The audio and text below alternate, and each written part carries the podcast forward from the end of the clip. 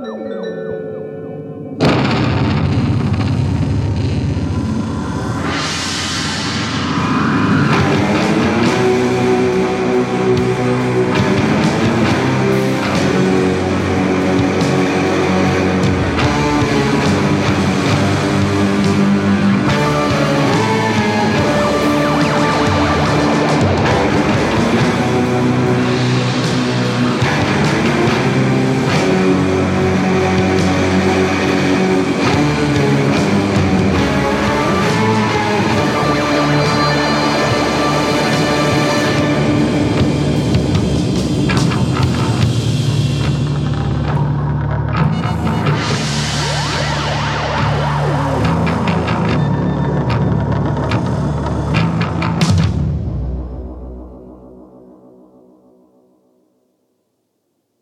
welcome to another edition of the Kaiju Transmissions podcast, a podcast dedicated to Japanese monsters and science fiction. I am Kyle Bird, I'm Matt Parmley. and we are happy to have with us a special guest. Um, we have uh, Mr. Duane Poole, who is a writer and producer who, uh, over the last uh, several decades, has had his hands in a lot of shows and films and a lot of pop culture IPs. So, um, some examples would be, you know, Scooby Doo, The Smurfs, The Flintstones, um, Laverne and Shirley, The Love Boat, Super Friends, um, and even uh, up up through now, still working. Um, a few films for the Hallmark uh, network, but um, we are here with him because he uh, is uh, was a um, one of the developers on the Hanna Barbera Godzilla animated series from 1978. Um, credited uh, has a, a few credits if what the internet uh, is is saying is true. A writer, developer, story editor. Um, so Duane, welcome and thank you for being here. Oh, it's my pleasure. Thanks for asking me.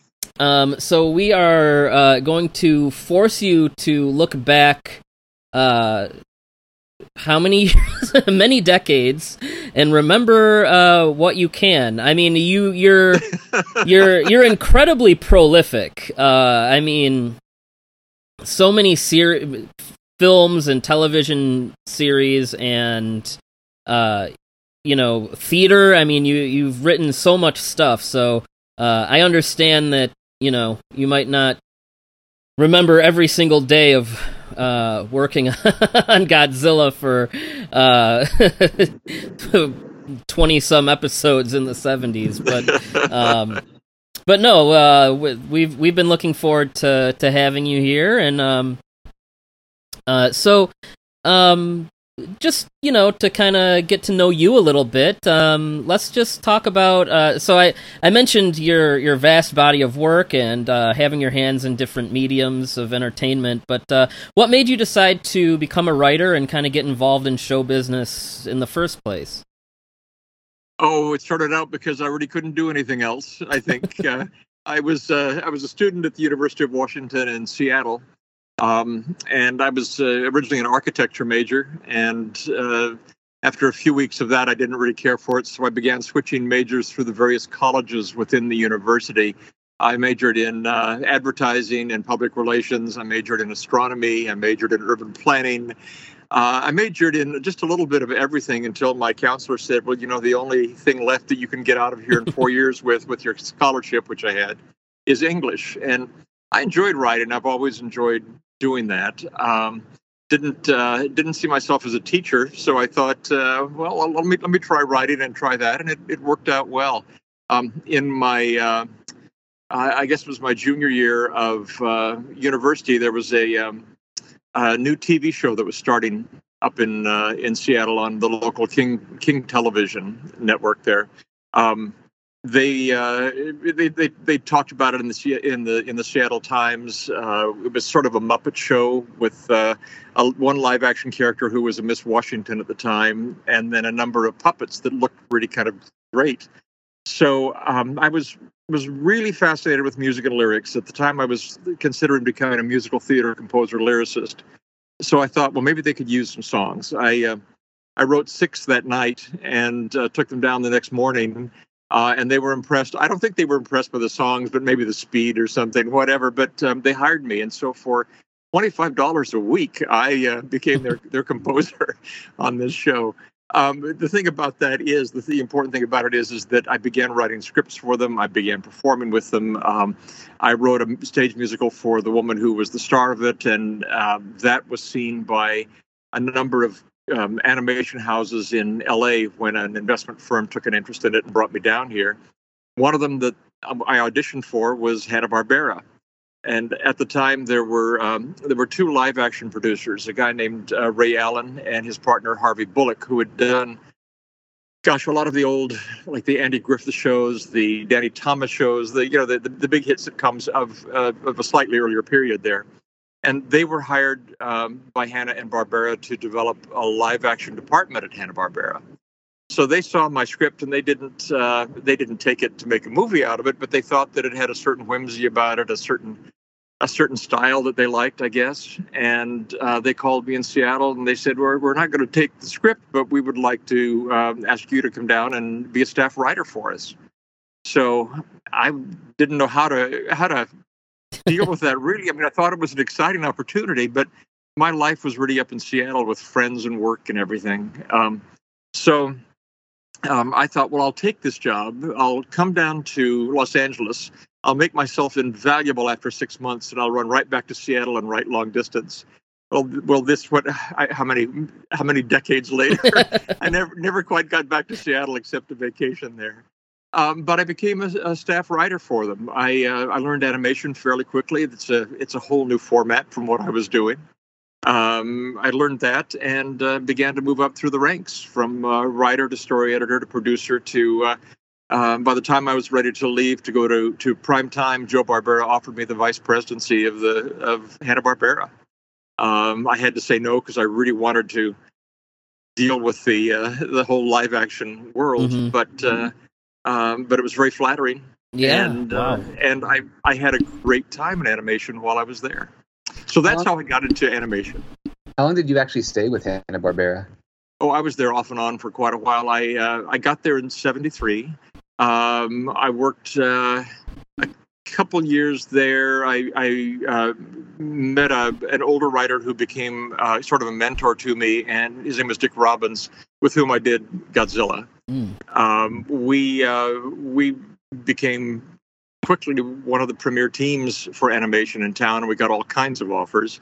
Uh, but one thing that we were offered was uh, the Krofft brothers, who were doing uh, Saturday morning serials and series back then, like HR Pufnstuf, and so on. They asked us to come over and develop the Krofft Super Show, which was uh, uh, Wonderbug, um, Electra Woman and Dyna Girl, uh, Kaptain Kool and the Kongs, and so on. So we went over there and developed that uh, in 75 or 76 and then returned to um, Hanna-Barbera shortly after for at least a couple more years.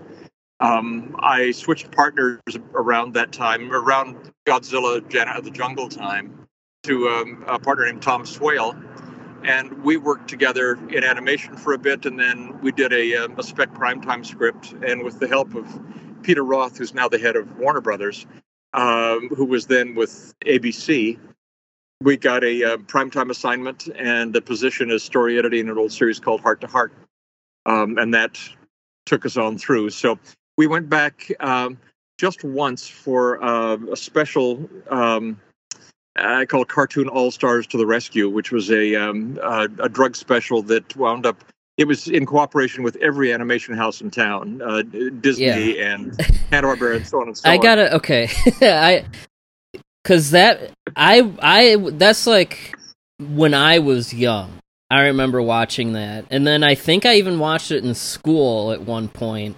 And that Probably. thing is that that thing is insane. How do you? Because it's basically for people that don't know, it was like like Duane said, it was like an anti-drug kind of cartoon special, but it had like every animated character that you know was popular in you know like the '80s. Uh, how do I got to ask? How do you even begin to approach something that wild.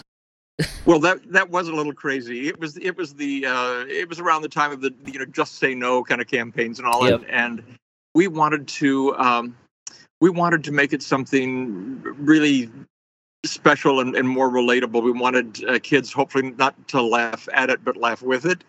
Um, so we tried to make it fairly realistic. We uh, were working with Roy Disney, who was at that time the head of, of uh, Walt Disney. And uh, because of him and his name, he got all the other animation houses to uh, offer up their characters. Of course, most of them didn't give us their big characters. Like uh, for Disney, we couldn't use Mickey Mouse or Donald Duck, but we could use Huey, Dewey, and Louie, for example. Um, the uh, uh, but we got the, the, there were the, the Smurfs, uh, Bugs Bunny, Daffy Duck. I mean, there there were some wonderful characters in Mhm. there. Um, and the idea was to give everybody a bit of screen time and try to get a good message across. Um, it, it, became a little um, surreal. Surreal. I mean, even for us, we uh, we didn't quite know what we had stepped into at the time. Watching it Um, is surreal. Well, I've got to say, the uh, there's a there's a song in there that I didn't know until recently when I went back and looked. Um, uh, by Alan Menken and uh, uh, and and Howard Ashman, who wrote um, A Little Shop of Horrors, The Little Mermaid, uh, you know, and so on, Aladdin, hmm uh, Beauty and the Beast. So uh, they were just starting out at Disney, and Disney put them on to write the song for it. It, it, it was aired on every network simultaneously. So I think we hold a record of some kind for the the largest rating and share of any you know any special almost ever on with that show. Um, so uh, anyway, that that was fun, but it kept me in anim- It took me back to animation, which uh, which was great to revisit at that time. That's awesome. Um, so I want to pivot to Godzilla. And um, do you recall when the Godzilla rights were actually acquired?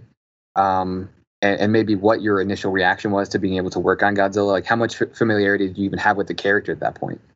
Oh, I I grew up on Godzilla. I mean, I, I remember the the original Godzilla. It scared the hell out of me when I was a kid. Yeah. it still has its charm. It has that uh, um, that gritty original you know charm.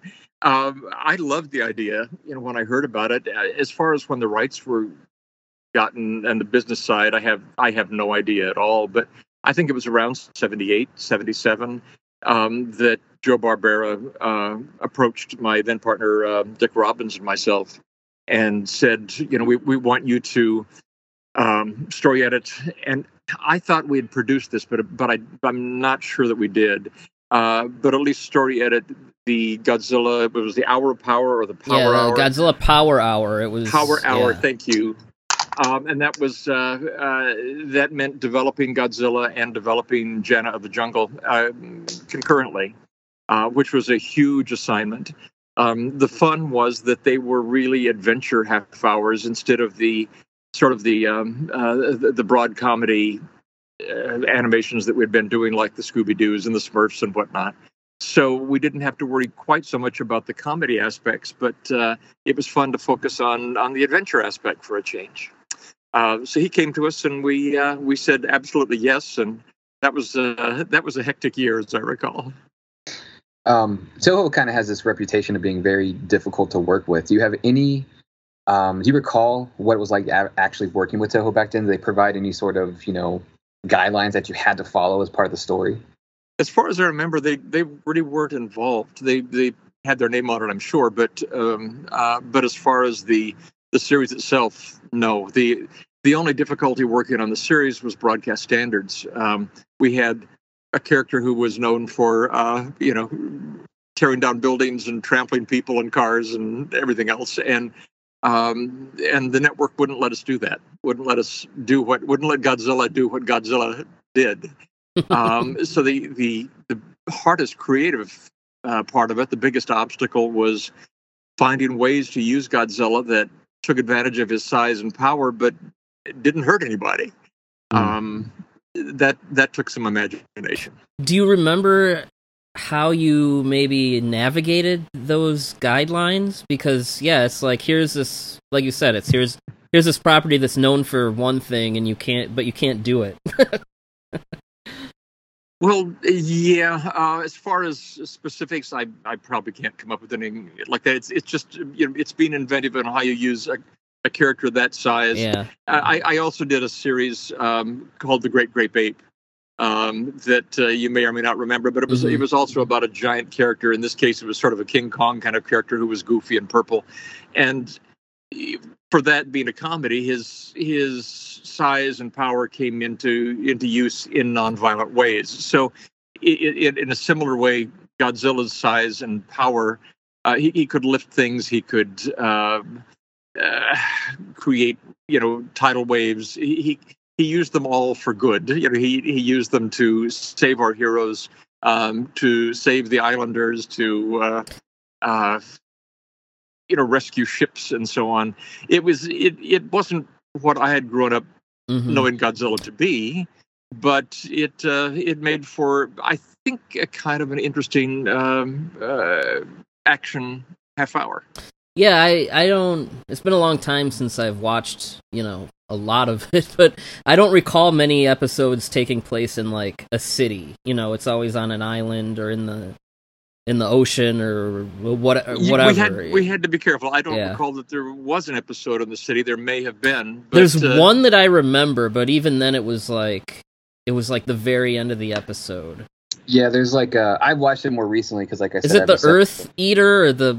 It's Yeah, they're like in San Oh, the Francisco. Earth Eater. I remember. I actually remember the Earth Eater. Yeah. As it happens, I I wound up either writing or rewriting. Yeah. You know, all the, the the first season. I don't think I was involved in the second season.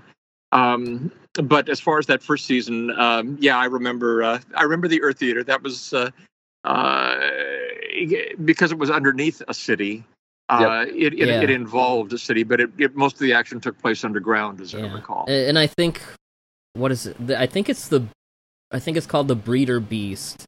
There's one where like the end has them in a city, but like Is that a nuclear? Is that a nuclear reactor episode? I forget. I don't. You're I- you're testing my know. geek knowledge, and I'm I'm sure there's like some yeah. Godzilla fans listening that are like, "Oh my god, guys, please." That's the one like they're in um they're in DC and there's like a, a monster that basically feeds off of energy Of- somehow. Exactly. exactly. Right, I remember that. Yeah, but it was it was weird because like the city is like fairly like unpopulated, you know. Yeah, you, we just had to be careful with with all of that. Um, broadcast standards at the time was such a powerful thing. Um, it doesn't seem so much anymore. Um, but uh, but back then, every script had to go through broadcast standards to be sure that all the dialogue was first of all factual, that uh, there was nothing untoward happening between the characters, that the action wasn't too scary for kids, and I mean, it was it it it made doing an action piece difficult, but uh, we managed. It's kind of an aside because like you you did write other like action cartoons. Um, did you you know if if you're right if you were writing something like the Super Friends? I mean, did you how did you have to kind of play by similar rules in terms of like portraying violence or any kind of fights? Oh, absolutely.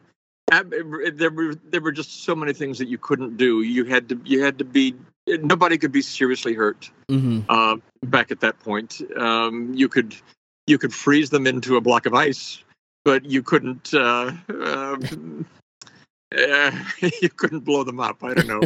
uh, you know, so it, it's uh, it, it was a constant uh, it was a constant battle with with broadcast standards. It, to give you an example of something else that I had to deal with, this was off in the live action department, though. I was doing another series. Um, I think it was called Lottery, where people won uh, won lotteries every week. Uh, it came and went fairly quickly. It was up against a series called Dallas that was the big thing at the time, and we actually scored a pretty good rating. And they they brought us back for a second season, but it just didn't hold.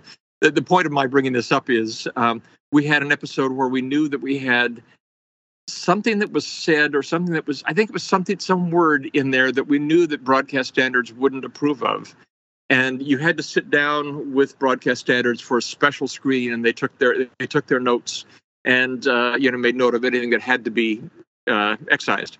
Um, our editor was a wonderful sneezer and he knew exactly where we needed him to sneeze. And so three times during the screen he sneezed really big and the broadcast standards never heard the word. And so it got on it got on air That's Um, awesome. But you had to play so many so many games back then. It was uh, it was crazy, and animation was uh, it wa- was right along with it. You, it was all a, a huge game between us and and what couldn't be done. Um, well, uh, you you talked to us to us about you know kind of climbing up the ranks at Hanna Barbera on Godzilla. Um, uh, you have credits on uh, if IMDb is to be it is to be believed, as we know they always are. um, you have uh, credits as you know, a producer, developer, story editor, writer. Um, in your own words, how would you describe what your role was on that series? You know, and what your your daily you know job was in keeping that that moving. Well, it's really all of those. Um, we were uh, we were actually in, in charge of that and Jana of the Jungle at the time, and so our hands were full. But with animation, you, you've got so many levels. Um, every episode was at a, at a different stage at any particular day, so that you were taking pitches from writers, you were getting outlines and approving those, you were getting first drafts or rewriting, you were approving character sketches, backgrounds. Uh, you were sitting in on um, on recording sessions. Um, you were uh, in, involved in the editing. You were involved in the the, the final cut. Uh, that in in in one day you could be doing all of those um, tasks uh, on the series, but each one you know for a different episode. Uh, so trying to keep that in your head for one series was was crazy, but to do two at a time was was uh, it was insanity, and I'm surprised we lived through that. How long would an episode actually take to like produce from start to finish? Well, back then the the animation process took a while. Um, oh gosh, uh, it it would always take at least probably two or three weeks to get the script together properly, say a month, and then it was usually uh, at least a couple months to get the animation. Um, some of it was done uh, overseas, and some was done at Hanna Barbera over here on Cahuenga Boulevard. Um, so it, it depended what was in house and what was uh, what was out house. I mean, the the the idea that um, if it was overseas, it was going to take a while. This is this is back long before the computers and, and so on. So everything was was by the process of mail and uh, and shipping. Um, so uh, you know, it, it, wasn't that immediate response to anything. Um, it was it was a process. uh, as you know, someone that would you know do things like script approval and and helping develop the stories and and do, being the story editor, what was your working relationship like with the staff? You know, the writers, directors, or uh, designers. Um, you know, and, and what kind of direction did uh, you know would you you end up giving them?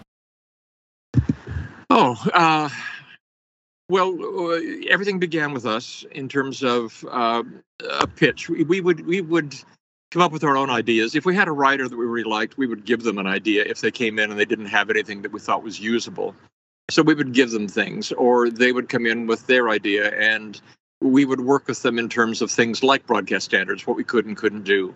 Um, so the, you know, our input was really heaviest with the the writers at that stage and then um, once we got a, a, a script in from them that was close, we would usually rewrite it uh, to fit what we knew the standards had to be uh, for the characters and uh, for the network to approve and, and so on. There was we, we, we would always do a polish. It was very rare that we got a script that was was perfect, but that's the case you know across the board in in television and film right now and forever, I think. Um, so once once that uh, was approved, then it would go to storyboards, and we worked very closely with storyboard artists um, who um, uh, would frame, not quite frame by frame, but certainly scene by scene. I, I'm I'm sure you're familiar with storyboards. Mhm, yeah. Uh, would would uh, would lay it all out so that we could we could see exactly how it was going to go and where the gags could come in or where the action could come in and how it was being uh, played from what angles you know again at that point you become a, a dp a director of photography and you have to say no this let's let's see this from behind them or you know this could this be an over, over the shoulder or could we get a close up on this character and so on um, so that that's uh, what we worked with there that went then to um, uh, to the modeling, to the uh, the art department for uh, for creating the models that the the animators would then follow. again, no computers at this point. This was still the old-fashioned, you know, draw every frame kind of thing. Um, it, then conversations with the directors in terms of getting the um, the script together, in terms of the, getting the recording together, um, sitting in on that. And luckily, we had a, a, great guy. His name was Gordon Hunt. He was Helen Hunt's father, who um, came on from uh, the world of theater, and he really knew how to do voice work uh, for us. So he he directed some wonderful episodes. Um, it's it's just a process of following the process. Uh, every step we had to know how every step worked so that we could work with the people who were the perfectionists at that. We weren't artists but we knew what it should look like. We weren't actors but we knew what it should sound like and so on. Um, so it was uh, it was really shepherding the piece right through from the initial kernel of an idea to the finished product.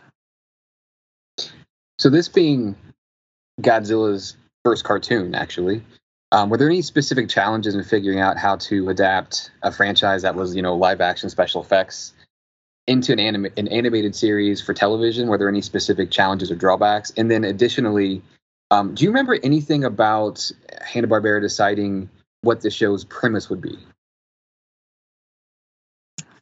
Um, well, we we developed it, uh, so I think we kind of we certainly worked with with Joe primarily. Bill Bill Hanna was primarily production. Joe Hanna was primarily creative. Um, they had a very odd relationship. They had uh, separate floors at Hanna Barbera. They they um, they they were a wonderful partnership, but they pretty much never socialized together. um, so we were dealing with two separate entities there. Mm. Uh, but it, in terms of uh, of uh, the development, uh, Joe in particular had so much uh, on his plate at the time. He was always pitching new shows, the network. He had so many things to think about that he pretty much relied on us to bring him things which he would approve or say no to. Uh, he would come up with a great character name or a great character or whatever, and we would he would tweak things. He would put the the spices into it. Um, as far as the challenge of adapting Godzilla to television, um, the, the hard part, as we've discussed, it was using his powers for good. How to how to figure out what to do with those powers in a in a positive way um, which became more like a uh, hundred foot Superman kind of thing. Yeah. Um, and then uh, and then it was trying to find the uh, the way to make it animatable, really, and that that was Godzooky. That was uh, bringing in his uh, his son, nephew. I you know I don't remember at this point. Whatever he was. The press material um, says nephew, but it, that's it. I don't know why that was decided or well, where his brother is. Yeah. Or yeah, if he was his son, I guess we'd wonder about his wife. You know, I, I don't know. but I think he was his nephew exactly. Um, Godzooky was, uh, as I recall, uh, we, we wanted to do a, a Scooby Scrappy thing there, or at least have a Scooby like character there that would could be some of the fun. And uh, I think Joe came up with the name Godzooky. Uh, Joe was really good with names, um, and we just uh, we had fun trying to figure out how best to use him. Uh, you know, his his fear, his little uh, smoke rings that he would puff out, and so on. Uh, uh, it, he was a fun character to play with, so he he brought the the levity and the lightness to the uh, to the adventure. Do you know how? A, uh, uh, oh, yeah, ahead, okay. hold hold that thought. I just wanted to ask. that is a, a kind of an odd character. Do you know how the decision came for him to have those like flying squirrel wings, like uh, because Godzilla can't Gosh. fly. no, Godzilla can't. Uh, and I don't remember who came up with the wings. Uh, we, I, am sure we wanted a way to get him to be able to to move around. Mm. In animation, you don't want you, you, you try to get people off their feet as much mm-hmm. as possible. That's why you'll see a lot of people on skateboards or in cars or whatever because the walking animation, especially back then when you had to draw every step, um, it wasn't that fun to do. So it was easier to put a character on a skateboard or let a character fly, so they didn't have to, you know, move the arms and legs that much. Um, um but it was it was part of it was practical, part of it was just a fun, different thing for him to do. Yeah. Uh, what you said about um, losing my train of thought here. Um, oh yeah, uh, about you know how how you basically had to turn him into a gi- Godzilla into a giant Superman. I think the story that you got the the premise you guys used of oh he has a relationship with this group of people and they press a button whenever they need help and they encounter different Right. monsters. The, That- the bat signal. Yeah, that, yeah, that that's almost like I, I, like similar ideas have been done in different, you know, Godzilla comics and and cartoons and not not quite in the films, but um that that is something that has kind of been adopted by other other writers that have you you know taken on Godzilla projects. Um and that's and it's probably because that's still the easiest way to to do that with a character like Godzilla. I, I don't know how else you would really pull that off. Well, yeah, he couldn't he couldn't just be following the ship around all the time. Yeah, that yeah, that would be him. weird. Right, right. and um, and you, you- you mentioned another thing in terms of the the other creatures that he ran into. We we we took our lead from the original Japanese uh, Godzilla movies in that. Uh, one way to let him use his powers that the that the broadcast standards would allow was if he was battling another monster. So, uh, Ah, not okay. unlike Mothra and so so on, um, he had an, uh, almost every episode has some giant creature or, or um, opponent for Godzilla to tackle. So we could let him battle that and, and not uh, and not crush cities. I don't know if you know the answer was a to Matt. Is that the quote thing you were trying uh, to say a minute ago? yeah, yeah. just go ahead. Get it. Get, yeah, get. Uh, there was a quote from like Joe Barbera, I think, about um, Godzooky being like kind of in reaction to, um, what's your word? The Kind of softening the like a, yeah, the, it was like a the, like the a s- a concept, network I guess. request to soften the idea. Yeah, you know anything Well- about that? Well, yeah, I mean, again, that's that's part of translating it to animation. Since animation is, i- i- it's Saturday morning was for kids. Yeah. and and uh, they they didn't have a lot of faith in just a straight action piece. Um, I mean, you'll notice too in, in in its companion piece, Jana of the Jungle. There's all the cute animals and so on. It's uh, it's the cuddly factor. You know, you you couldn't really go awe with Godzilla, so you could go awe with Godzooky. Um, and they could make stuffed toys out of him. You know, so Right. Yeah. I think you know, there's there's so much um, that goes into the creation of a character in terms of the commercial uh, result as well. Uh, so yeah, Godzooky was just to to soften it so they could get a bigger audience. hmm Uh, you know, a, a younger kid might tune in to see Godzooky where they might not tune in to see just Godzilla. Right. Um, I don't know if you know the answer to this, but um, we were talking about you know other monsters Godzilla would fight in the show. I know that, and, and I know that you said it, it. You know, at least from what you remember it and and everything, Toho were it, it's you know you said they were a little more hands off. These days they're very hands on when it comes to licensed Godzilla stuff, but oh, um, sure.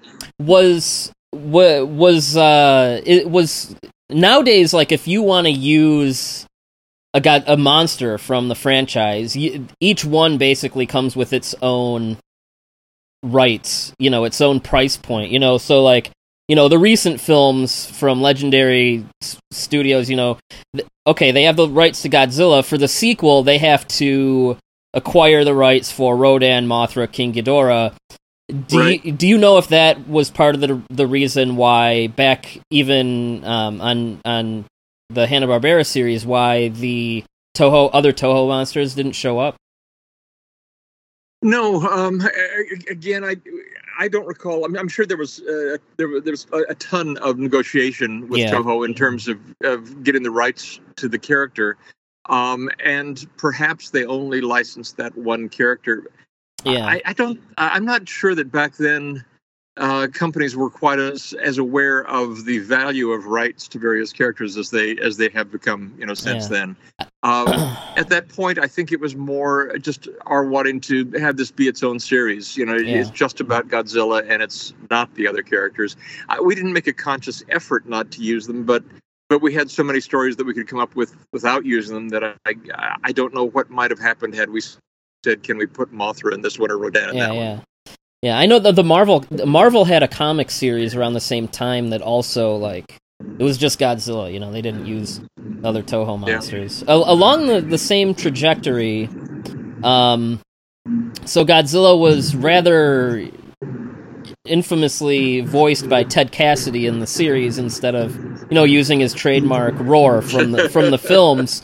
Um, do you and and I know there's it's been kind of rumored. I don't know that I, I've ever managed to trace it back to a definitive source. There are rumors that it was a similar thing, and that like okay, if you want this part of Godzilla, you know that's another part of the rights negotiation. Do you know why the decision was made not to use the the original roar um uh or if it was a rights thing do you have any idea what what was behind that well i i can i can make a good guess at it i i i don't remember specifically but um uh, with all the non-speaking characters in in the Hanna Barbera uh, you know lineup, um, Joe and Bill were really uh, determined that whatever the voice was, it had a lot of range and could express a, a lot of different emotions. Um, so a roar, um, especially a, a, stock roar from Godzilla, would be a roar from Godzilla. Whereas in a specific situation, Ted could create a roar that maybe spoke to that situation. Mm-hmm.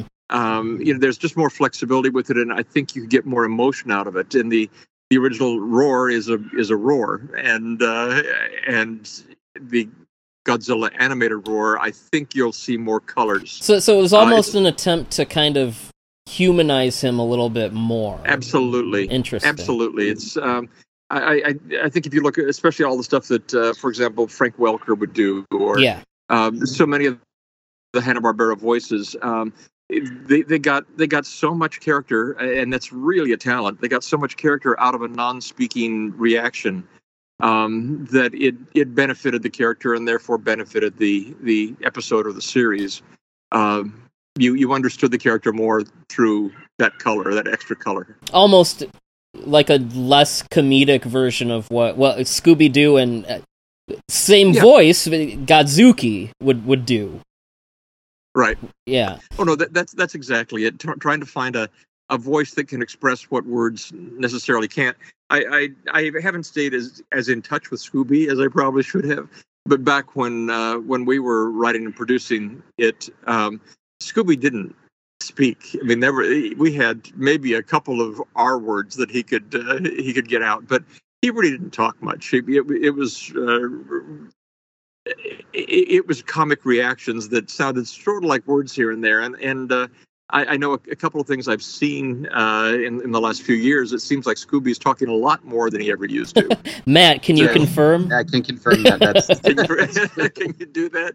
So I, I, imagine if if Godzilla had run as long as Scooby, Godzilla would be uh, quoting Hamlet by now. um.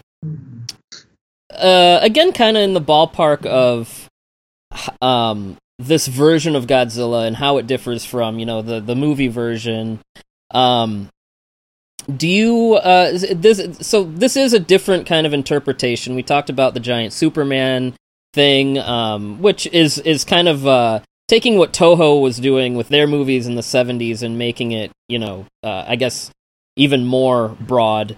Um, but uh, but there are, are a lot of changes still from uh, the movie version. So um, that the character design, uh, you know, is is its own kind of design, and then there's also things like um, um, Godzilla being able to shoot lasers out of his eyes, things like that. Right. Um, do you recall uh, any anything behind the decision making, or um, or what what was behind making some of those changes to to Godzilla? Uh, it's it's really it's part of the process of developing. You have artists who give you several different versions of what this character could look like as an animated character. Um, I, as you mentioned it, I just uh, a couple weeks ago found, and maybe it was because of something you sent, or maybe not. Uh, there's uh, the the Godzilla action figure that's, uh, that's ah. coming out next year. Yeah, so I've, I've right. ordered that because I've, I've got a few action figures of, of the things that I've created or, or developed or written. So I'm looking forward to that one. But yeah, you, you, they come up with a, a variety of uh, of choices. It's you've probably seen um, documentaries of, of the Disney films and how Mhm. they here are several examples of Cruella de Vil, or here's what uh, you know the Little Mermaid could look like, or whatever. Uh, they the artists come up with just a variety, and and um, the network in combination with uh, uh, Bill and Joe decide you know which one is is the approach they're going to take. As far as the the laser beams from the eyes, um, I, I think it was uh, that was primarily to um, to get away from the the fire breathing, which seemed like that was going to destroy a lot of stuff. It was Okay. uh, the the laser eyes could be more focused and you know much like Superman, uh, they could we could do more with it. Yeah. Um, but uh, yeah, it's it's all the process of developing a character, and and each every character that you've ever seen from Hanna Barbera has gone through the same process. There's been a there's been a wall covered with uh, visual approaches and and uh, and tapes filled with voice approaches. hmm It's a you know pick one from column A and one from column B and so on. Yeah. you kind of mentioned this earlier, but I know like at the time of Godzilla, you're balancing several other Hanna Barbera cartoons. How do you manage juggling all these different projects at the same time? It's just a matter of scheduling the time really. And when you're in the middle of it you, you don't seem to know it. Again at this point it was only the two of them. It was godzilla and jana uh, which was quite a lot. But given the fact that it takes months for an episode to you know wind to to, come to fruition um, you, you do have the time. Uh, still you, you you try to take it episode by episode. And as i say there with each one at a different stage it makes it a little easier. So you're not you're not um, working on scripts every hour of every day. It's you're you're doing you know concepts and scripts and polishes and art and voice. It it, it just keeps you running, but it's it's the it's what you do. It's what we're paid to do. So So I'm going to put you on the spot for a quick second. oh dear Um, God, So, um, so if you go back in time, do you remember any specific episodes that stick out for any reason, positive or negative? Anything that that you can recall? I mean, we're going back. What is it, 78? So- yeah, We're- we're 40, we're 40 some years. back. Yep. I, I I I did print out a list of the episodes. Um, I remember the Firebird just because it's the pilot episode, and and uh, uh, and it was it was fun to explore what what he could and couldn't do, how the characters interacted, and so on.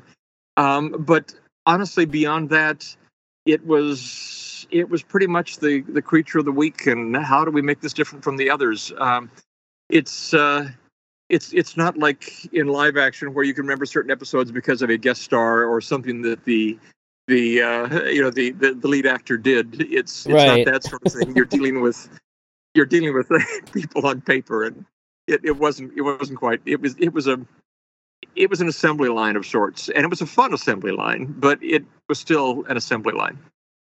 Yeah, well, I know my uh, my son um, loves the Energy Beast episode. That's uh, it's like the it's the weird caterpillar alien that kind of shapeshifts and becomes Godzilla. at Becomes Godzilla. That's right. Oh, that's right. He has to fight himself. yeah, yeah, that's an episode. That- Um, that, was fun. I, I do recall that. Um, they were they were all fun for their own for their own reasons, but uh, nothing nothing sticks out as uh, as something so wonderful that I could tell it to you right now. Do any of them stick out as like, oh wow, we really weren't uh, on on on the ball there? no, I think they were all perfect episodes. Everyone was a gem. Come on, guys. Not so much season two, but I didn't do season two, and I probably didn't watch it, so I have no idea. Season one was just you know thirteen flawless episodes. it does get it does get hard as you as you get toward the end of a season. You know, ear- early on, especially with a new as with a new character, it's incredibly fun because you're finding new sides, new things to to do. But about halfway through the season, you begin saying, "Well, how could we redo what we did in you know, the, in episode three in a different way. You, you, it it does start to wear. You begin. Uh, it, it becomes it becomes that um, that assembly line rather than an exciting new project. But you you that's why you bring in new writers, uh, hope, hoping their energy will find new sides to things and uh, uh, and keep everybody on their on their toes. We we were pretty proud of uh, of, uh, of of what we accomplished with both those series and. Um, uh, yeah, it's it's just good that people are still thinking about them today. Yeah, it's uh, you know, the timing for this uh is interesting because probably around the time that I first got in touch with you, Toho had started putting the show on their YouTube channel. Um, it's weird how they're Already the, yeah. the original. Uh, yeah, so, yeah. It's weird how they're doing it because they're doing it in like ten minute like increments every week. So like this, so like the last couple weeks, it's like I don't know every Friday or whatever. It's like here's the first ten minutes of the Firebird.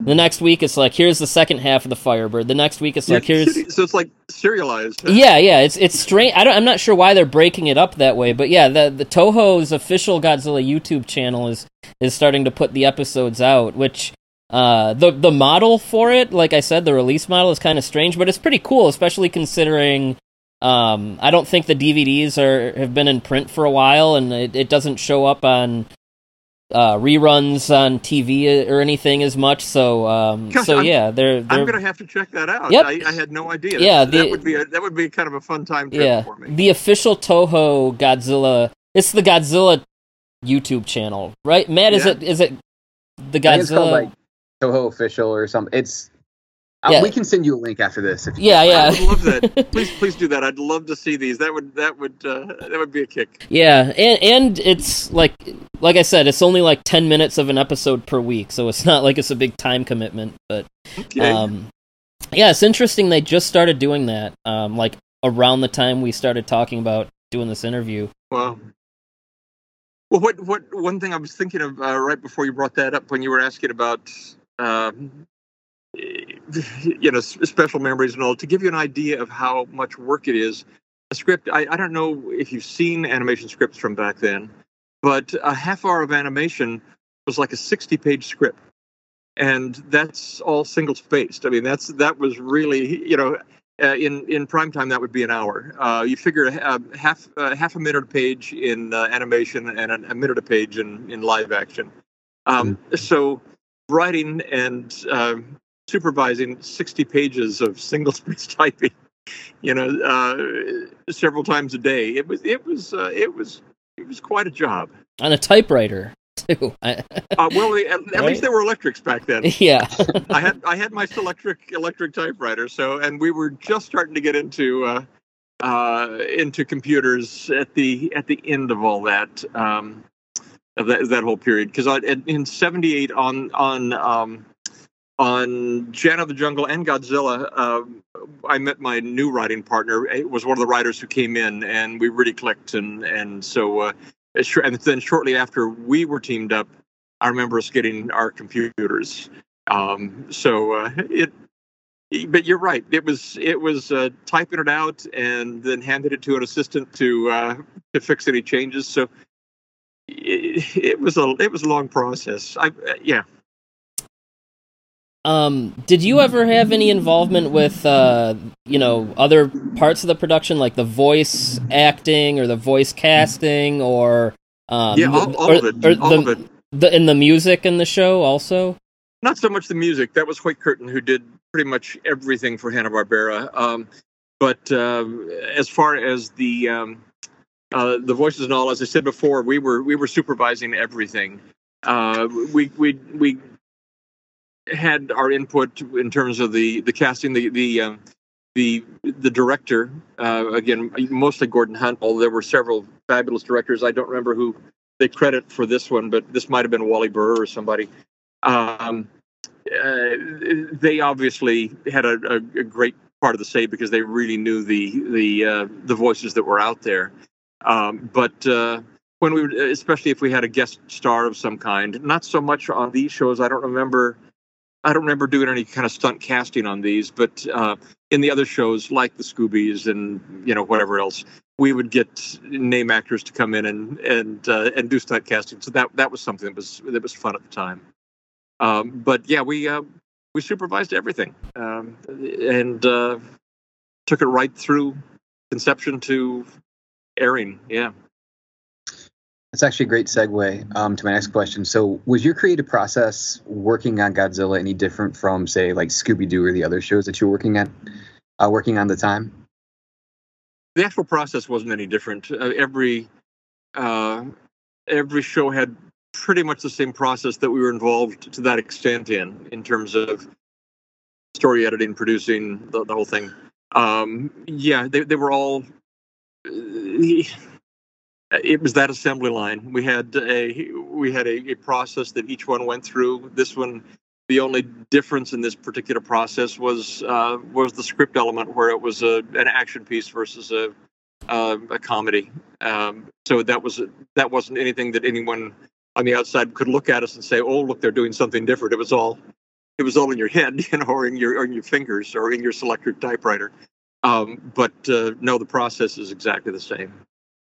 We got to talk about Scooby Doo then. Um, what do you, like? What do you remember about working on Scooby Doo? Anything that specifically sticks out about the creative process or bringing it, you know, from start to finish? Scooby was an interesting thing. I mean, he'd been going for a while. The, the series had been going for a while before I stepped in, and I, I, I uh, there were just so many, um, so many givens on that series. So many stock sequences. You know, you had to do an an eating sequence. You had to do a chase sequence of some kind. You had to do there, there were there were gag sections that were set up. You could almost you take any Scooby episode from back then, and you could do a template of you know, oh here comes the chase, and here comes the eating, and here comes the hiding, and here comes the reveal, and so on. And and you you plugged in whatever action or character uh, or storyline that you you could to that. Um, so it was it was pretty formulaic. I, I I kind of I'm sort of envious of the people who started the Scooby thing off, the Scooby show off, because they got to create all that stuff, and I'm sure that that was really exciting for them. But when you're trying to think of the 500th Scooby eating gag, you know, it's it's uh, it's it's tricky. It's tricky. Um, so that that but that was fun because I I had I mean I grew up with Scooby too, uh, and to be it was I was like working with a star, you know. Um, it was kind of a shock um, when I went to prime time after uh, doing all this because I would write and whether I was producing or story editing or whatever, the actors would come to me with problems, and I realized that uh, the difference, main difference for a writer between uh, live action and animation is that uh, in animation, Scooby never said, "I won't say that line." You know, Scooby. Scooby was a lot more pliable. He, he never said, you know, I've done this scene a thousand times. Can we please find something else to, you know, um, which happened a lot in prime time. Um, but uh, yeah, Scooby, uh, Scooby was great. The the the most challenging part uh, for me was was that development of Scrappy, and trying to figure out how he was going to relate to Scooby and how he wasn't going to steal the show but still have his own character and uh, I th- I thought it was fun to work on. Uh, I didn't quite realize what the reaction was to to Scrappy until that first live action Scooby movie, and I went to the theater and they revealed uh, Scrappy was the villain, and the audience just booed like crazy. And right? Thought, oh my god, they hate this guy. they hate this guy. You know. Uh, so... I, I, love Scrappy. I, I, love his little boxing gimmick, and he's always trying to beat people up, and I, I, I thought it was hilarious. But you know, like my son watches it, and um, he seems to gravitate towards Scrappy as well. Yeah. Well, he had a lot of energy. He, you know, I um, he he wore Scooby out from time to time, but um, you know that that was that was he was actually more fun to write because he was new. It was what I was saying about I wish I'd been around at the origins of Scooby because they were creating things fresh. We got to create Scrappy fresh, um, the puppy puppy power and the whole thing. You know. That's um, awesome. Yeah. Um, how much? Um, I, I, feel like we kind of talked about this in passing, but so throughout all these different TV shows you're working on, how much communication did you actually have with William Hanna and Joseph Barbera through through the course of the shows? Sounds like they were pretty hands off, but were there any decision making that went into it, or they just kind of let you run free? Um, gosh, with with Bill Hanna, it was mostly production stuff. Um, um, and that was such a well-oiled machine that I don't recall anything major there at all. We might have had uh, early conversations about um, about what might crop up as a production problem, although I, I, can't imagine what it is because with with with the art world, you know, the animation, you can create any kind of background. You can send them anywhere, have them do anything. It was more with Joe, I think. Uh, that was in in establishing these characters before we wrote the first script, or like after writing the first script, and and then trying to show him who the characters are and getting his input and you know changing accordingly. Uh, he was brilliant. He was just such a, a nice, brilliant man. I loved them both. They were they were fabulous. Um, but uh, but Joe was so creative and um, pretty much any. I, I can't make this. I, I'm I'm saying this as a generalized comment, but I'm sure it's not right. But any major catchphrase or uh, characteristic for some character that that you can remember, something totally memorable from the character, probably came from Joe. It, he probably spitballed it in a meeting. Um, as far as the, once the series was going, there was never any. Um, uh, there was very little communication there, unless we had a network problem, unless we had a. Uh, uh, I remember a thing in Dynomutt, which was my favorite series ever to write and do. I loved Dynomutt. Uh, but we had an episode that I wrote that I was so proud of that that couldn't be made. We we found we we got into a uh, a broadcast standards problem that was the, the the core of the episode, and he stepped in for us, but he couldn't um, he couldn't get that one done. They they they revised it later and, and did it with a different name, but uh, it was a, uh, an episode called Madam No Face, and the thing was that this it was a, the villain had no face and would steal people's faces and and put them on uh, and take over their personalities and so on. And the network just thought it was too terrifying for kids. It's one of the funniest scripts I've ever written. I'm that so awesome. proud of that, watch that right now. uh, you know, and I think that I think it later aired uh, substantially rewritten as as Madam Ape Face. I think they they gave her. Uh, I think that was what they called it. Um, but uh, yeah, working with Joe and and uh, Bill was a breeze because they were fairly hands off. They were always looking toward Joe was always looking toward the next projects, and Bill was always juggling the projects that they had. Um, but they were always there if you needed them to to jump in and, and help with something that arose. So once the general kind of, uh, I guess, uh, story is cracked, did did you get a lot of direction from anyone, or was it just like you know, hey, you're? No, we were pretty much giving the direction. You know, Okay. we were we were the ones saying, uh, you know, this has to happen or that can't happen, or write the character this way or take that character. We, that, that's you know, as story editors and producers, that was kind of what we what we did. Um, you shepherd it through. Yeah. So just in terms of uh, all, there's so many different series and and and things going on at the same time that you're involved in. Um, what was your favorite thing about working uh, at Hanna Barbera in the '70s, uh, '80s? You know, and least favorite. You know, um, Well, the, the, my favorite thing was that that Joe and Bill ran it like a family business. That it, you really felt like family there. They they took care of you. Um, uh, the the business has changed so much over the decades that I've been. God, I, I sound like 100 years old. Uh, but but over the decades, uh, it's it, it's become run um, by a lot of people out of business school or people who get into executive positions positions from the business side of that company, that that network, that production company, whatever. Um, the creativity is kind of lost, and it's become um, it's become a business. And back then, um, Hanna Barbera wasn't a business; it was a family, and everybody felt like part of the family.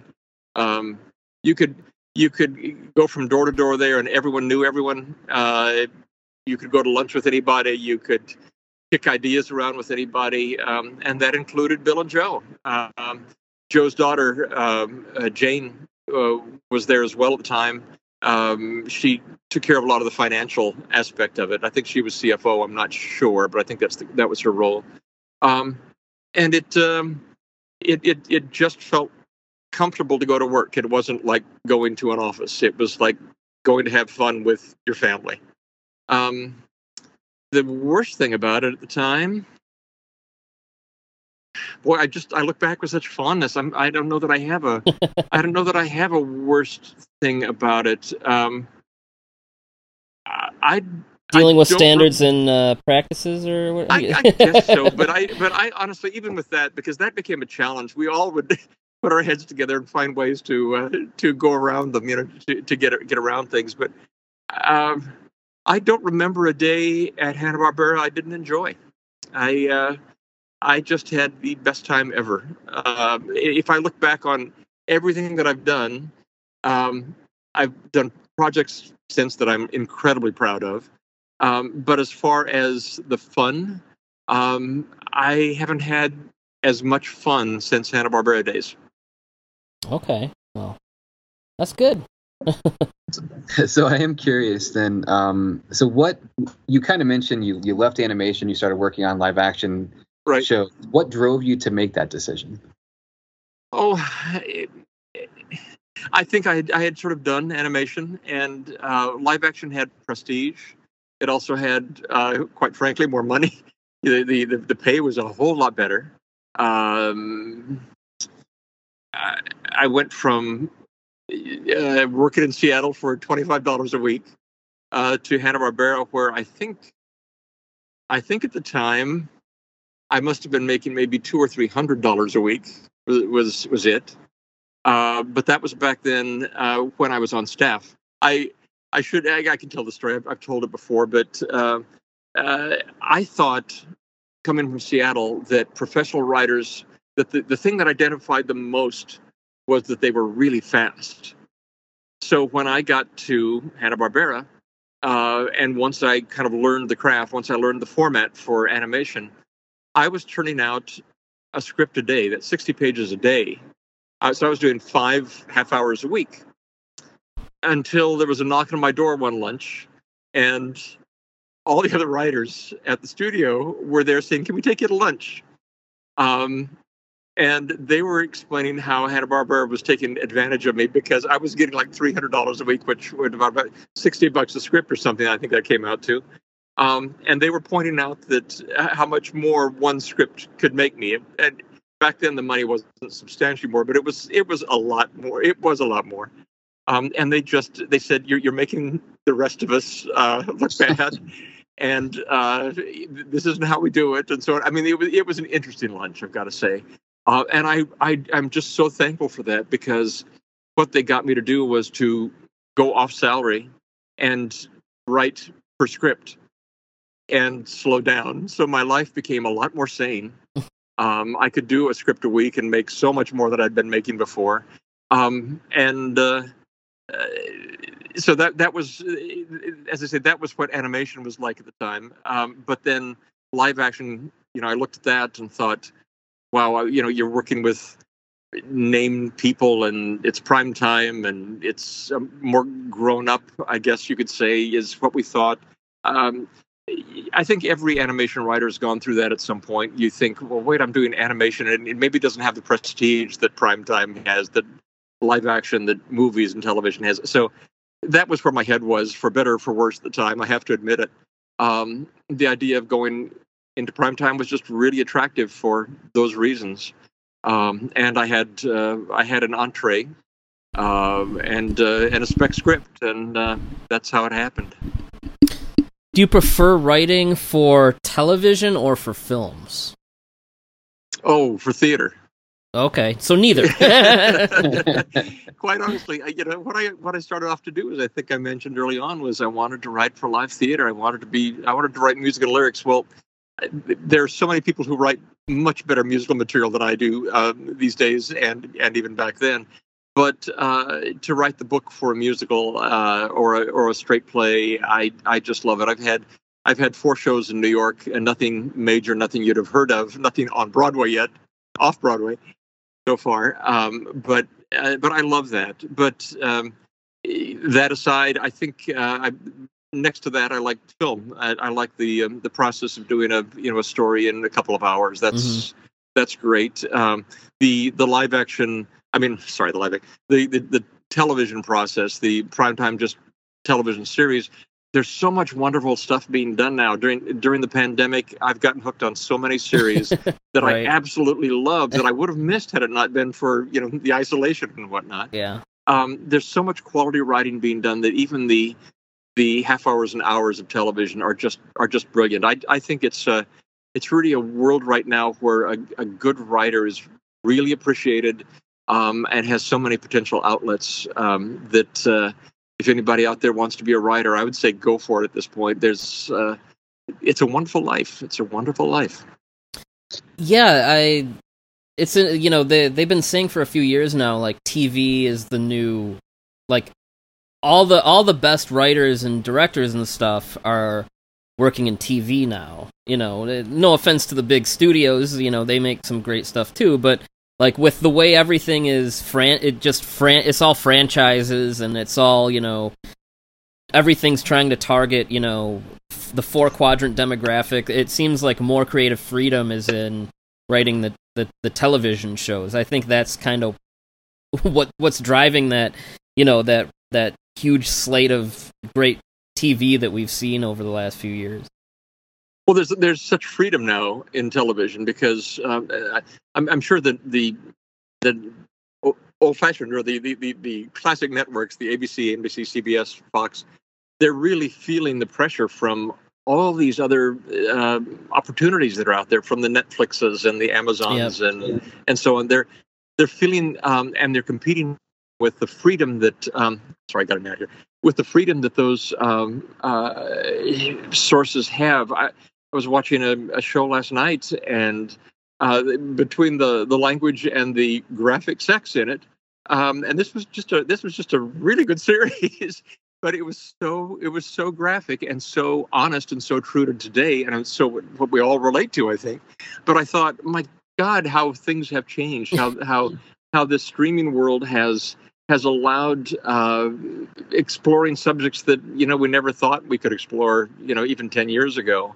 Um, it's uh, it, it's it's frank and it's really funny and it's really contemporary and I can imagine going back to the broadcast standards conversation what they would have thought uh, back then had one of those scripts come across their desk. You know? Oh yeah, it's right. um, it's it's just crazy. It, it it's a uh, it's a wonderful time, as I say, to be a writer and and to be a, a viewer of all this programming. Um, yeah. So do you, do you have any favorite shows that you you've discovered then in in quarantine? Oh, you mean uh, like? Yeah, I, what have you been watching? I've been watching. Oh, gee, uh, so much, so many things. Uh, uh, the morning show I really love. Um, Sex Education on uh, on Netflix, I think it is. Yeah, um, Netflix. Uh, oh, I'm gonna I'm gonna be blanking now, and uh, you know I've got I actually have my list here because I'm trying to keep up with everything. I, I'm catching up with shows like The Good Fight that I never caught first time around that I'm enjoying. Um, as far as animation, What If I'm in, I'm enjoying a lot on on oh, Disney. Yeah. Yep. Um, I'm finding a lot of Agatha Christie things that I love. Um, uh, Only Murders in the Building on on Hulu, the Steve Martin series. I'm I'm having a great time with. Um, uh, Evil on on Paramount, the uh, the CBS series. Um, it's so uh, it, it's it's it's got its pluses and minuses, but I'm enjoying that. Um, I'm looking back to see what all I've seen. Ted Lasso, I'm I'm just addicted to. That's awesome. Yeah. I just can't uh, see enough of Ted Lasso. I love it so much. Um, Schitt's Creek, uh, Creek, I'm finally getting in touch with, and I'm having a great time there. Um, Handmaid's Tale, uh, Watchmen. Um, Watchmen's great. Gosh, there's just such there's such a list, and the great thing about it is it's in every possible genre. You yeah, can, I mean it's it really it's is. animation, it's superhero, it's great drama, it's broad comedy, it's um, it's it's a little bit of everything, and uh, and I'm I'm really glad to be living at a time when all of that is available.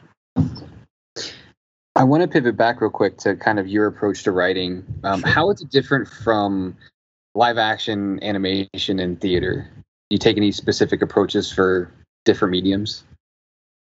Well, the one thing that's the same for all of them is the outline. Uh, when I first came to Hanna Barbera from Seattle, um, I I didn't have a structure. I um, I was writing for that children's series in Seattle, and I would just start with a kind of a basic idea, and I would write until like the half hour was up, and then and then I would write the end. I mean, and there was a story of some kind there. Um, but when I got down here, um, the, there was a, a, guy named Sid Morse who was one of the um, story editors at Hanna Barbera when I first got there, and uh, Joe Barbera put me in, or I'm sorry, this was Ray Allen and Harvey Bullock at the time. They put me in with Sid uh, as a as a mentor, and they said show him the ropes essentially. And Sid said, "Well, I've got this um, series. It's a, it was the teenage genie I've, I dream of Jeannie Mm. the teenage Barbara Eden kind of character." He said, uh, "Write me a sample script on this." So I, I just sat down and I started doing what I'd always done. I started typing, and I would do the good, cute dialogue, and I would write some funny action stuff. And I showed him like the first ten pages, and he said, "Well, you know, you you you write good dialogue, and you write the characters are fine, and the action stuff is fine, but." What's the story? I, I said, "Well, I'm, I'm probably getting to that. That was my that was my concept of how to approach it." And he was the one who told me, "This is how you do it." And he's so right that if you don't have an outline of some kind, at least a a headline, uh, at least know where your story is going, you're not going to get there. If you don't don't know where you're going, you're never going to get there. So the first thing I do with everything is I do a headline. I do a uh, uh, a literal scene by scene breakdown. Um, I put down the major stuff that I know. I have an overall concept, and I put down the major stuff that has to ap- happen, and then I begin filling in between those major events what could get me from one to the next. And gradually, as you keep filling in between those, you create an outline. You create a, a, a flow to the story that you can you can follow or not, but at least you know there is a way from point A to point L. Um, and that's how I that's how I do all of these. Beyond that, uh, some things are more character oriented, some things are more action oriented. Uh, with the Scoobies, for example, or the Godzillas, uh, it's it's the action pieces primarily. With uh, uh, with television, it's a combination of the action and the and the characters. You know, exploring those characters. And with theater, it's primarily the characters. It's really um, letting them take the stage and you know present their story. So each one has its has its approach, but the thing they have in common is I I know before I sit down to write out the script, I know where I'm going with it, and I know how I'm going to get there. Um, you know, we were we before we started recording. You you were we we'd mentioned you'd mentioned um, that you know you grew up a fan of monster films and. Uh, Yeah. and the the great Ray Harryhausen and reading famous monsters, and you mentioned earlier, you know, liking the, the Godzilla films when you were uh, Absolutely. brought brought the uh, the the the series. But uh, I'm sure um, some people might be curious. Have you had a chance to check out any of the more recent uh, Godzilla films, or and, and if you've had any any any thoughts on them? Oh yeah, I I I watched them all. You know, I, I guess the most recent is is the most recent uh, Godzilla versus King Yeah, Kong. yeah, is yeah. That the, Yep, Is that the most recent? Yeah. Um, I mean, the action is great and the CGI is great, and um, I I personally wish they had more story to them. Uh, Yeah. something something you could connect with. I, you know, I think That's that's what we were saying when we we reviewed it. It's fun, but yeah, you kind of wish there was a little more to chew on.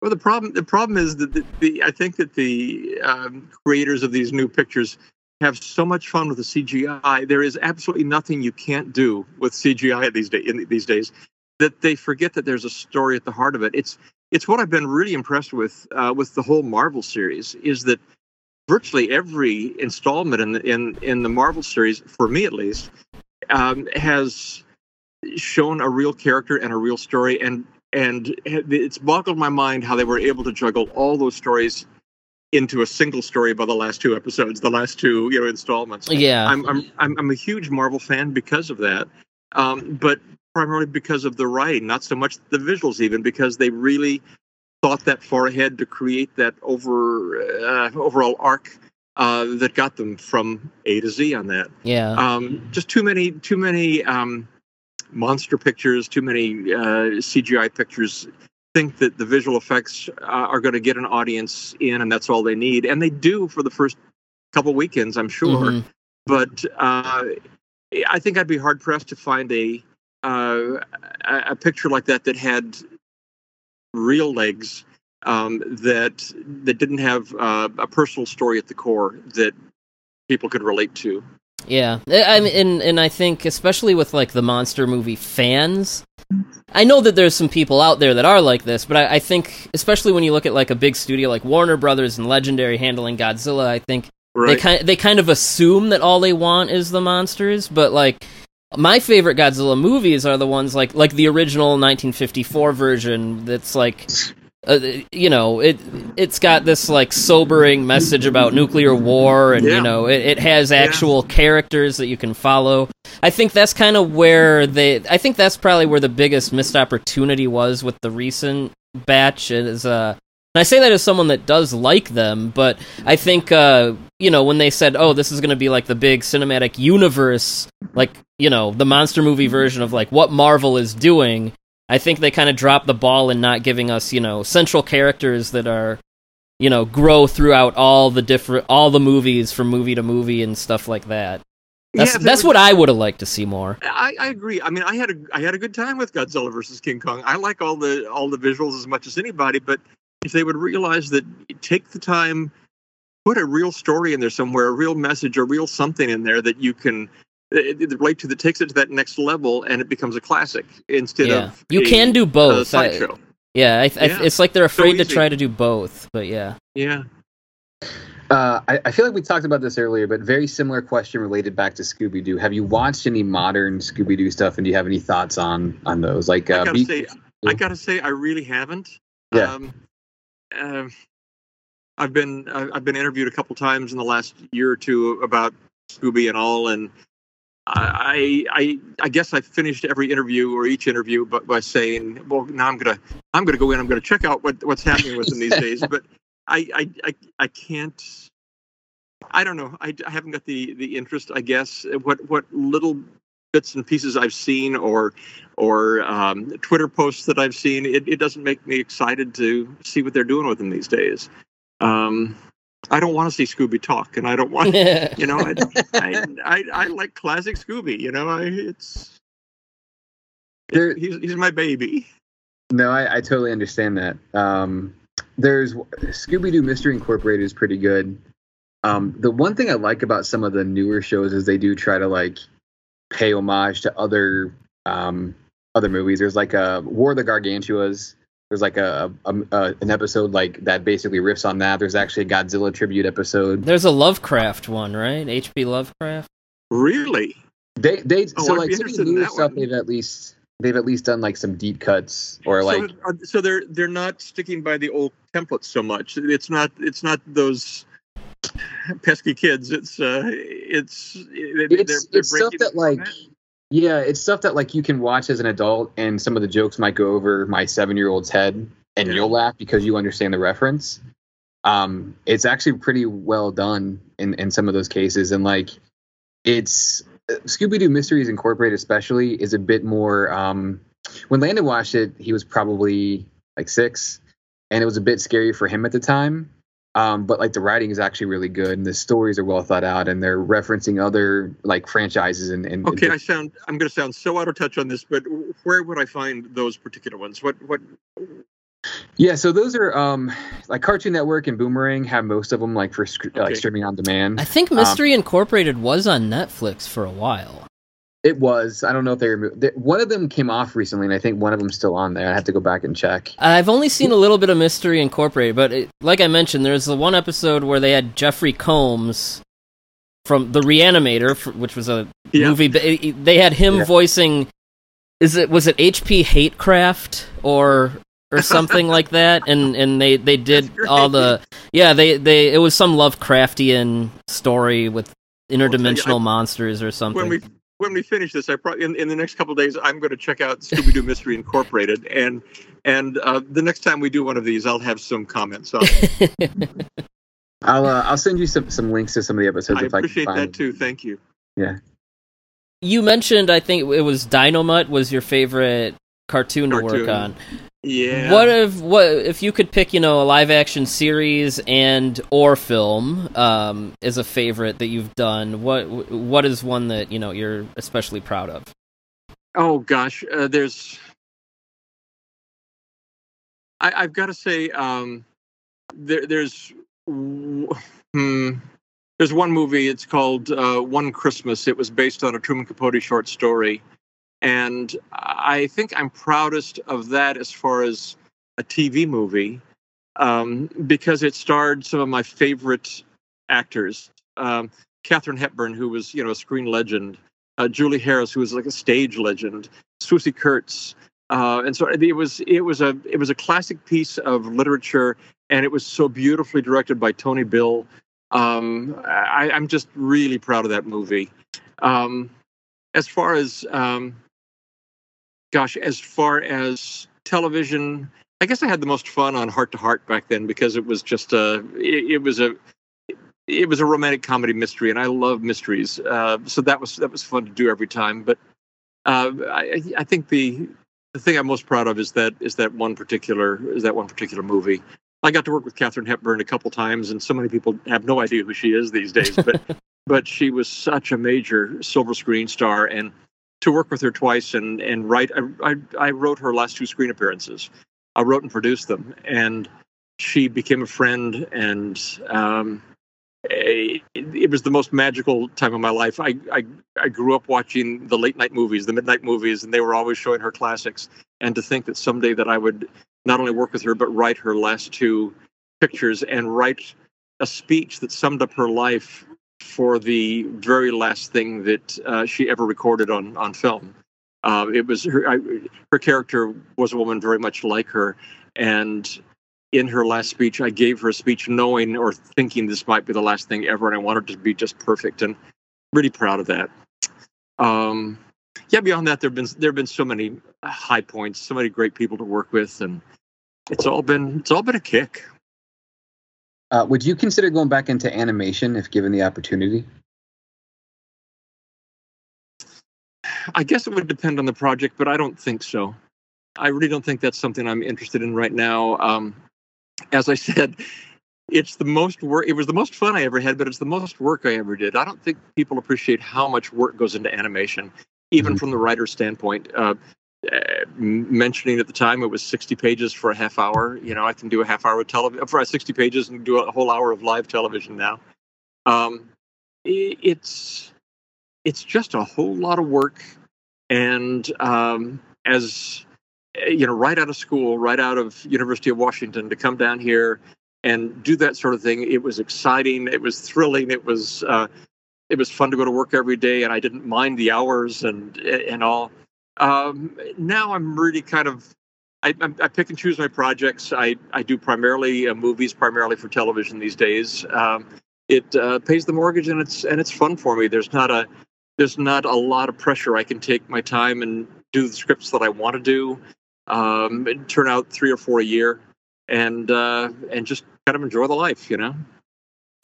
Um, we'd mentioned, uh, you know, just how how much content is now on streaming and you know how much good stuff is uh, found there now um, right. but ju- just overall as far as you know the the changes in the distribution model um, as far as you know you being a someone that creates um, that writes films i mean do you have any any thoughts on on streaming as you know a, a business or as a, a distribution model for the audience I really, I really don't. Aside from a consumer, yeah. Um, you know, I haven't. Uh, this is all a fairly recent phenomenon. And the sort of things that I'm doing right now go onto the television networks primarily. Yeah. Um, if they if they stream, it's I, I I don't produce that much anymore. I just enjoy the writing. Yeah. Um, so the producers handle all that sort of thing. As a as a consumer, um, you know, I I love the convenience of streaming. I love being able to sit down and find a an episode of something that I like, and, then I'm able to sit sit down and binge the whole yeah. series. You know, and, and it's almost to... like you you can you can have a subscription to like each of the major streaming services, and it'll still be like cheaper than your cable bill. Like exactly, you know, it's crazy. It's crazy, but it's the it's the amount of things. I I, I should have shown you my phone when I was. Uh, when I was going through that list, I, I, have to keep a list of what I'm watching because there's so much, and some of it, yes, you have to wait a week for the next episode, but so much you can watch at once, and so much I don't want to watch at once, like Ted Lasso. I, I am trying to to spread that out yeah. because I enjoy each episode so much. Yeah, I actually it's, uh, prefer uh, when they do it week to week.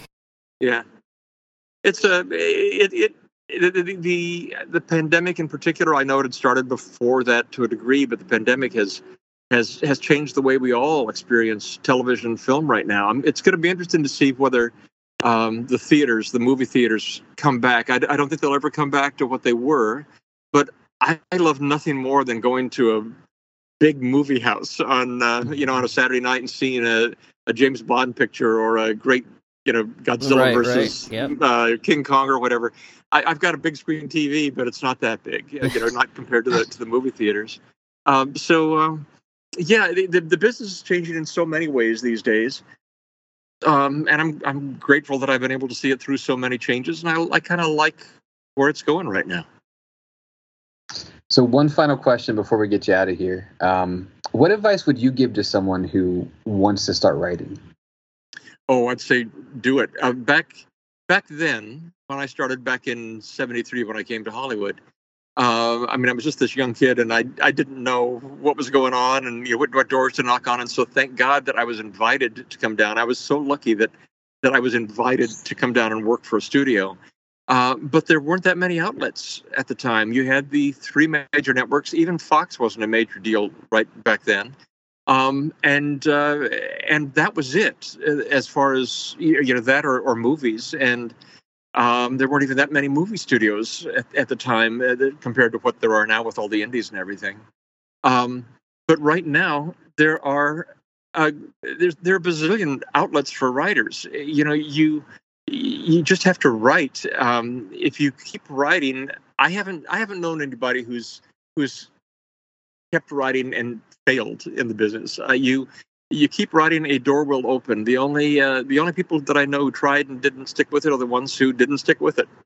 Um, you uh, you have way too many outlets. Uh, you can meet people online. You can you can connect uh, through Twitter or Facebook or whatever. You've got friends who are friends of friends. It's the six degrees of separation. Somebody knows somebody who knows somebody and can get your script in front of a you know a, an agent or an actor or a producer.